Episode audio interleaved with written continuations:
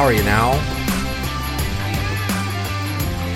How are you on this fine Monday evening? Actually, there's no shot that you're listening to this on Monday evening uh, because by the time this game was over, no matter where you live in North America, uh, it was already uh, Tuesday.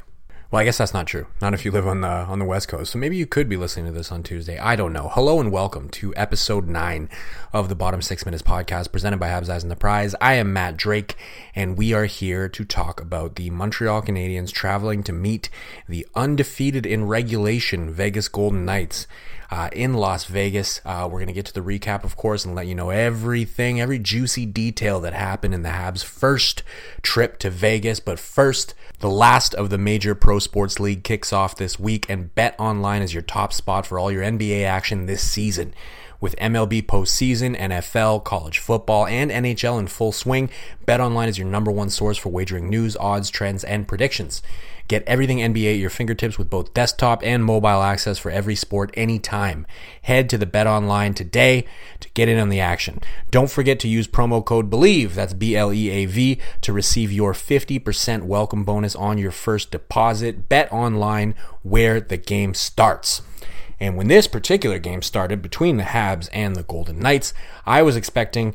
Uh, I was expecting it to not go so well. Again, as I mentioned before, uh, Vegas Golden Knights unbeaten in regulation this season. They've only lost one game. It was in overtime, but it was to the Chicago Blackhawks, who the Montreal Canadiens already have a win over. So there was some hope that maybe they could be that first team to actually take a regulation game off of them. And early on in the game, right off the first draw, uh, Vegas ices the puck might remember that, um, icing the puck a whole lot from the Dominique Ducharme days in Montreal.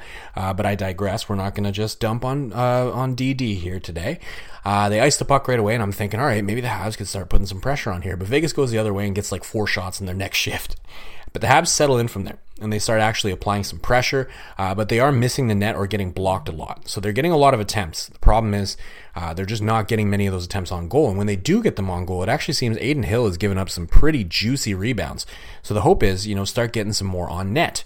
The top line actually hemmed them in for well over a minute at one point. So Nick Suzuki, Cole Caufield, and Rafael Harvey Pinard had the puck in the offensive zone, offensive zone rather, well over a minute, uh, and they had one shot on goal. Uh, that was really the big problem for the Habs in this first period, just an inability to actually get pucks through and on net. And then, of course, little over five minutes to go in the period, Arber Xhekaj misses a hit in the neutral zone. Jordan Harris covers for him, but gets called for a hold. Bit of a soft call on that hold. Didn't love it.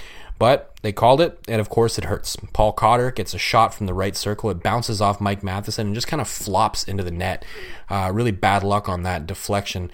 Uh, and it's one nothing for the Vegas Golden Knights, and that's all she wrote for the first period. Honestly, not a bad start from the Habs. Uh, playing against a team that again has not lost in regulation, I I gotta say I like that start. We go into the second period and the Habs start playing even better there, but they do get an early penalty on Mike Matheson for boarding. Again, tad soft, but it was what they said it was. It was, in fact, boarding. And the Habs managed to kill that off, and they need to turn this into some momentum. And they get a little, but it's apparently derailed by a Juraj Slafkovsky penalty for high sticking a few minutes later. However, the Montreal Canadiens, they wanted that momentum and they got it anyways. Joel Armia dumps the puck down, backhand, it goes all the way down to Adin Hill. He comes out of his crease to play it, and he just whiffs on the pass and gives it right to Sean Monahan on the doorstep. He just lets Adin Hill slide right past him and then puts it in easily. It's 1 1, and the Montreal Canadiens are cooking. From that point on, they were, I would argue, definitely the far better team in the second period. Uh, they're getting quite a few opportunities. Uh, they got their first power play finally. They looked pretty decent, but they also almost got scored on, so no points for Gryffindor on that one. And uh, less than two minutes to go even though the Habs are clearly the better team in this period. Delayed penalty against the Habs. Tanner Pearson had run into Adin Hill and he was about to get called for goaltender interference. Uh, Vegas doesn't even wait for the power play. Chandler Stephenson gets his own entry, puts a perfect backhand pass to the back door to William Carrier, and uh, he puts it in. It's 2 to 1 for the Vegas Golden Knights, despite the Habs, Habs being up in shots on goal at this point, as well as shot attempts. Again, they were the better team in that second period, but they go into the third down 2 to 1 into the third period, and it is the refs, oddly enough, giving some opportunities to the Montreal Canadiens. They get a power play a few minutes in. It's pretty decent, but it still fails to actually generate anything. Alex Newhook, he went post to post on a shot that came so close to tying it. uh, it must have been frustrating for him, frustrating for the team in general, because they're generating opportunities. They just can't cash in on them. They get another power play with just over five minutes to play, tons of chances, but just can't get a fucking goal to save their lives. However, after that power play ended, the first line comes out for their next shift and they're absolutely buzzing. Some fantastic puck movement. Up at the point, Cole Caufield with it throws it down to Rafael Harvey Pinard, who is in Cole Caufield's spot. He sells shot, but goes across to Nick Suzuki on the back door, handles it with one quick stick handle, puts it in behind Adin Hill. It's 2 2, and the Montreal Canadiens have all the momentum. We're going to overtime. Habs have been pretty lethal in overtime so far this season, uh, but early on in this one, it's a bad giveaway by Nick Suzuki in the offensive zone. Jack Eichel. Jack Eichel goes down the ice with the puck. Suzuki chases him down and hooks him. It's a penalty shot, but he gets robbed on the penalty shot by Samuel Montembeault, and we keep going. It's chaos. Kaiden Guhle goes, gets a chance on goal. It goes the other way. Samuel Montembeault has to make a wild toe save on a two on one. And then Sean Monahan has a two on one with Nick Suzuki, and Monahan just misses the net. Chances galore at both ends. Nobody can score. We go to a shootout. It's Paul Cotter up first. Shoots it wide against a poke check by Samuel Montembeault. Nick Suzuki goes next. Filthy dangle. Finishes on the backhand. Habs are up. Jonathan Marchessault shoots and he scores. Cole Caufield tries to go five hill and he stop tries to go five hole and he's stopped by Adin Hill. Jack Eichel goes next. Pad saved by Samuel Montembeault clearly has Jack Eichel's number. Sean Monahan can win it, but he's stopped by the blocker of Adin Hill. And then Shea Theodore goes backhand top shelf with speed. They're up, and Alex Newhook has to score to keep this one going, but he rings it off the post again, just like he did in regulation on the power play, and it is a 3 2 final in favor of the Vegas Golden Knights. Um, look, it's late or early in the morning at this point, so I'm going to be pretty brief with the remainder of this podcast. But um, I think that we need to take this as an absolute victory for the Montreal Canadiens. This is a Golden Knights team that has not lost a game in regulation. The Habs almost handed them a regulation loss because even after they scored that goal to tie it up, you know they pushed and they they got another opportunity or two. Uh, puck rolls right for them in the regulation period. That's a regulation win. That's that's their first regulation loss in Vegas if the puck rolls a little bit better for the Habs during the regulation time. Um, look, it, it, was a good game for them. It was a good game for them. And uh, that brings me, I guess, a good segue to the silver lining of the night. Uh, silver lining of the night for me was definitely just the top line in general. They were dominant.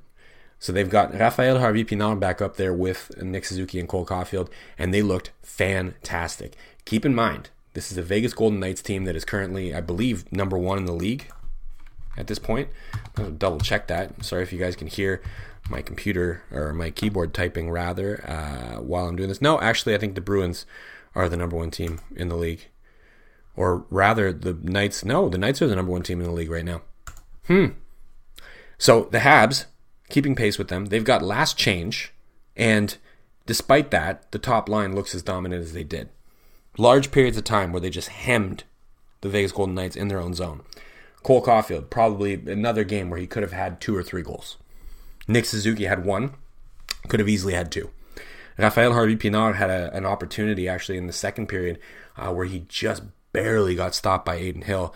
Um, man, they could have had multiple goals. They could have been the difference maker in a regulation win. Again, the first such defeat for the Vegas Golden Knights. So, um, look, I, I think this was an absolute fantastic game from them. They are a well deserved silver lining of the night, and they're proving that, you know, patience kind of can fix things a little bit. I was on Game Over with Marc uh, uh, right after the game, and he was talking about some of the criticism that Nick Suzuki had received early in the season. And, uh, you know, I was, I was with most of the people criticizing him, but some of it went a little bit overboard. And it's a lesson in patience, right? You, you give him some time. You, you look at even the games where he wasn't performing that well, the opportunities were there. They just needed to figure out you know, a little bit more consistency to those opportunities. And now they have that. Now they're generating opportunities consistently. When they start going in the net, it's going to be going in in bunches, man. I, I can feel it. Um, maybe as early as next game against the Blues. Uh, the Blues, you know, they're are, are they a bad team? I don't even know where they are in the standings. they're, they are a bad team. Um, they're near the bottom of their division right now, um, just above the Chicago Blackhawks. So that could be an opportunity for this top line to really feast a little bit. Uh, they currently have, uh, well, they're actually not that bad in terms of goal differential, but they got 14 goals, 4 and 20 against. You know, that could be a team that's giving you up a little bit more. Um, could be an opportunity for them. Hmm, I don't know. Anyways, point being, they played a great game. Silver lining of the night goes to the top line as a whole. Really liked their overall game. Um, and a runner up to that, I guess you could call it, is the third line, which is really the second line at this point. Brendan Gallagher with Sean Monahan and Tanner Pearson. They have been magnificent. And it's been consistent for a while with them. It, I think maybe the first two games of the year, they were kind of like, eh.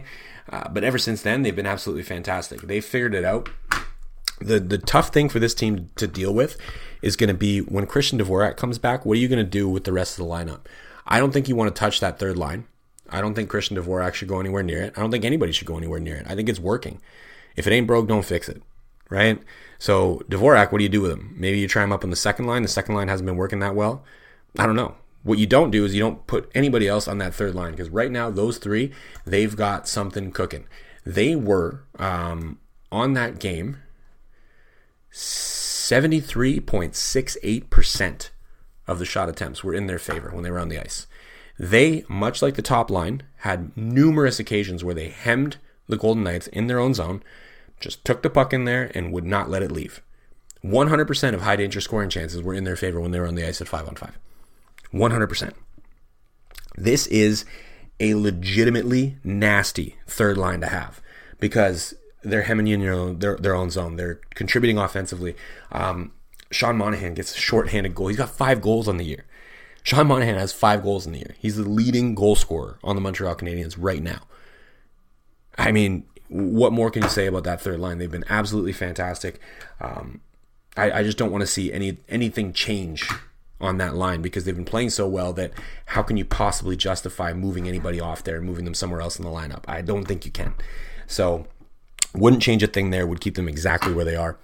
Um, Samuel Montembeault as well. Now that I'm on the, I'm, I'm trying to be on a positive streak here.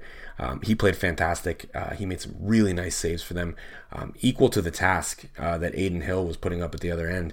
Um, you could make the argument that Adin Hill was a bigger difference maker in that game because he had to make a lot more saves. Uh, the Habs outshot them pretty heavily. I don't remember what the exact total was at the end of the game, and I'm too lazy to go check. But trust me, the Habs outshot them. They had more by the end of the game shots on goal as well as shot attempts. It wasn't just a possession win for the Habs. It was uh, they, they, were winning the shot total as well. Um, Adin Hill had to make a lot of saves, um, but Samuel Montembeault was not exactly standing there doing nothing with his thumb up his ass. No, he had to make some really nice saves. That toe save in OT was ridiculous. He stopped Jack Eichel on a penalty shot and then stopped him again in the shootout. Um, again, tough tough one for him because he deserved to get the win really. But you know, Adin Hill at the other end was was fantastic. So um, I guess three silver linings for you there: the top line, the third line, and Samuel Montembeault. Now, the only problem I don't know what you're doing about the second line at this point. The second line is not a second line. They're bad. When Kirby Dach was there, that line was arguably the top line. Right? They were better than Suzuki's line when Kirby Dach was there. But now you don't have Kirby Dach anymore, and you're not going to have him until next year.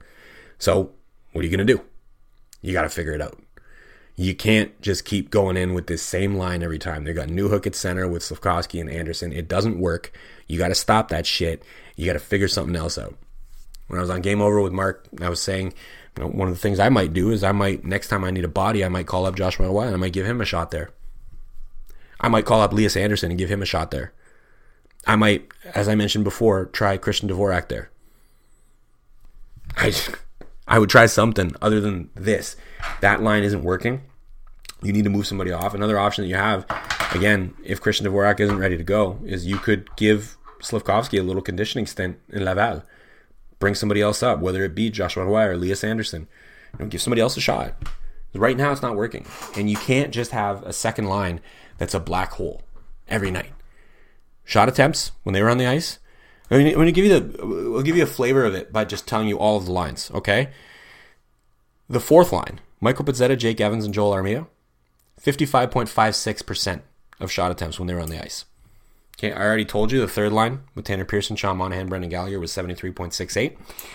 Rafael Harvey Pinard with Nick Suzuki and Cole Caufield was 84.21. Slafkovsky, Newhook, and Anderson 46.15. They also had high danger scoring chances, 4 against, 1 4. Every other line was positive or neutral. The fourth line was neutral. They had none for, none against, which is exactly what you want from a fourth line. The top line of Nick Suzuki, Cole Caufield, and Rafael Harvey Pinard was 4 0. And the third line was 4 0. I mean, right now, the weakest point of your lineup is your second line. So either you got to slash their ice time, which they did a little bit of that. Technically, the second line in terms of ice time was Pearson, Monahan, and Gallagher in that game at five on five, anyways. Um, so either slash their ice time or or shake things up. And I'm not saying bring out the line blender because right now your top line's working and the, the Monahan the Monahan line's working. So I, again, I really don't want to see you mess with either of those two lines, but you got to try something in that second line because it's not fucking working. You got to do something different. Um, want to leave it on a positive note. I don't want to leave it on a shitting on the second line note. Um, look, again, I hate to be a broken record repeating myself here. This was a Vegas Golden Knights team that is currently leading the league, and the Montreal Canadiens outpossessed them, outchanced them, and probably should have beat them in regulation. now, you could have an argument um, about whether or not that's actually the case or whether or not any of these stats really matter. I know some people aren't big fans of stats, but really, if you watch that game, even if you want to throw all the stats out the window, I test it. You seriously want to tell me that you don't think the Habs are the better team? Fuck the stats. Fuck everything. They were the better team, visibly. You don't need a, a statistics website to tell you that they were the better team. You just had to sit back and watch that game. I mean, it didn't start off so sparkling great for the Habs, but they got better as that game went on, and Vegas was holding on for dear life by the end of it. So, you know, look, you lose in a shootout, nah, whatever. It's going to happen, right? It's a skills comp, and it's the best league in the world, so every team has skill on it. This season is about trying to find replicable things for the Montreal Canadiens that they can continue to do to become successful on the other side of the rebuild. We're seeing that at five on five. Beat the brakes off of the Vegas Golden Knights at five on five in that game. I'm going to leave it at that. What are we running? Ah, about 18 minutes. So, uh, c'est une soirée, c'est une grosse soirée pour les employés de soutien. Uh, we're on Spotify, Google Play, Apple, Megaphone. I'm on Twitter. Drop me a follow. I'd appreciate that very much. This episode was brought to you by Bet Online. Thank you, as always, for listening, and of course, à la prochaine.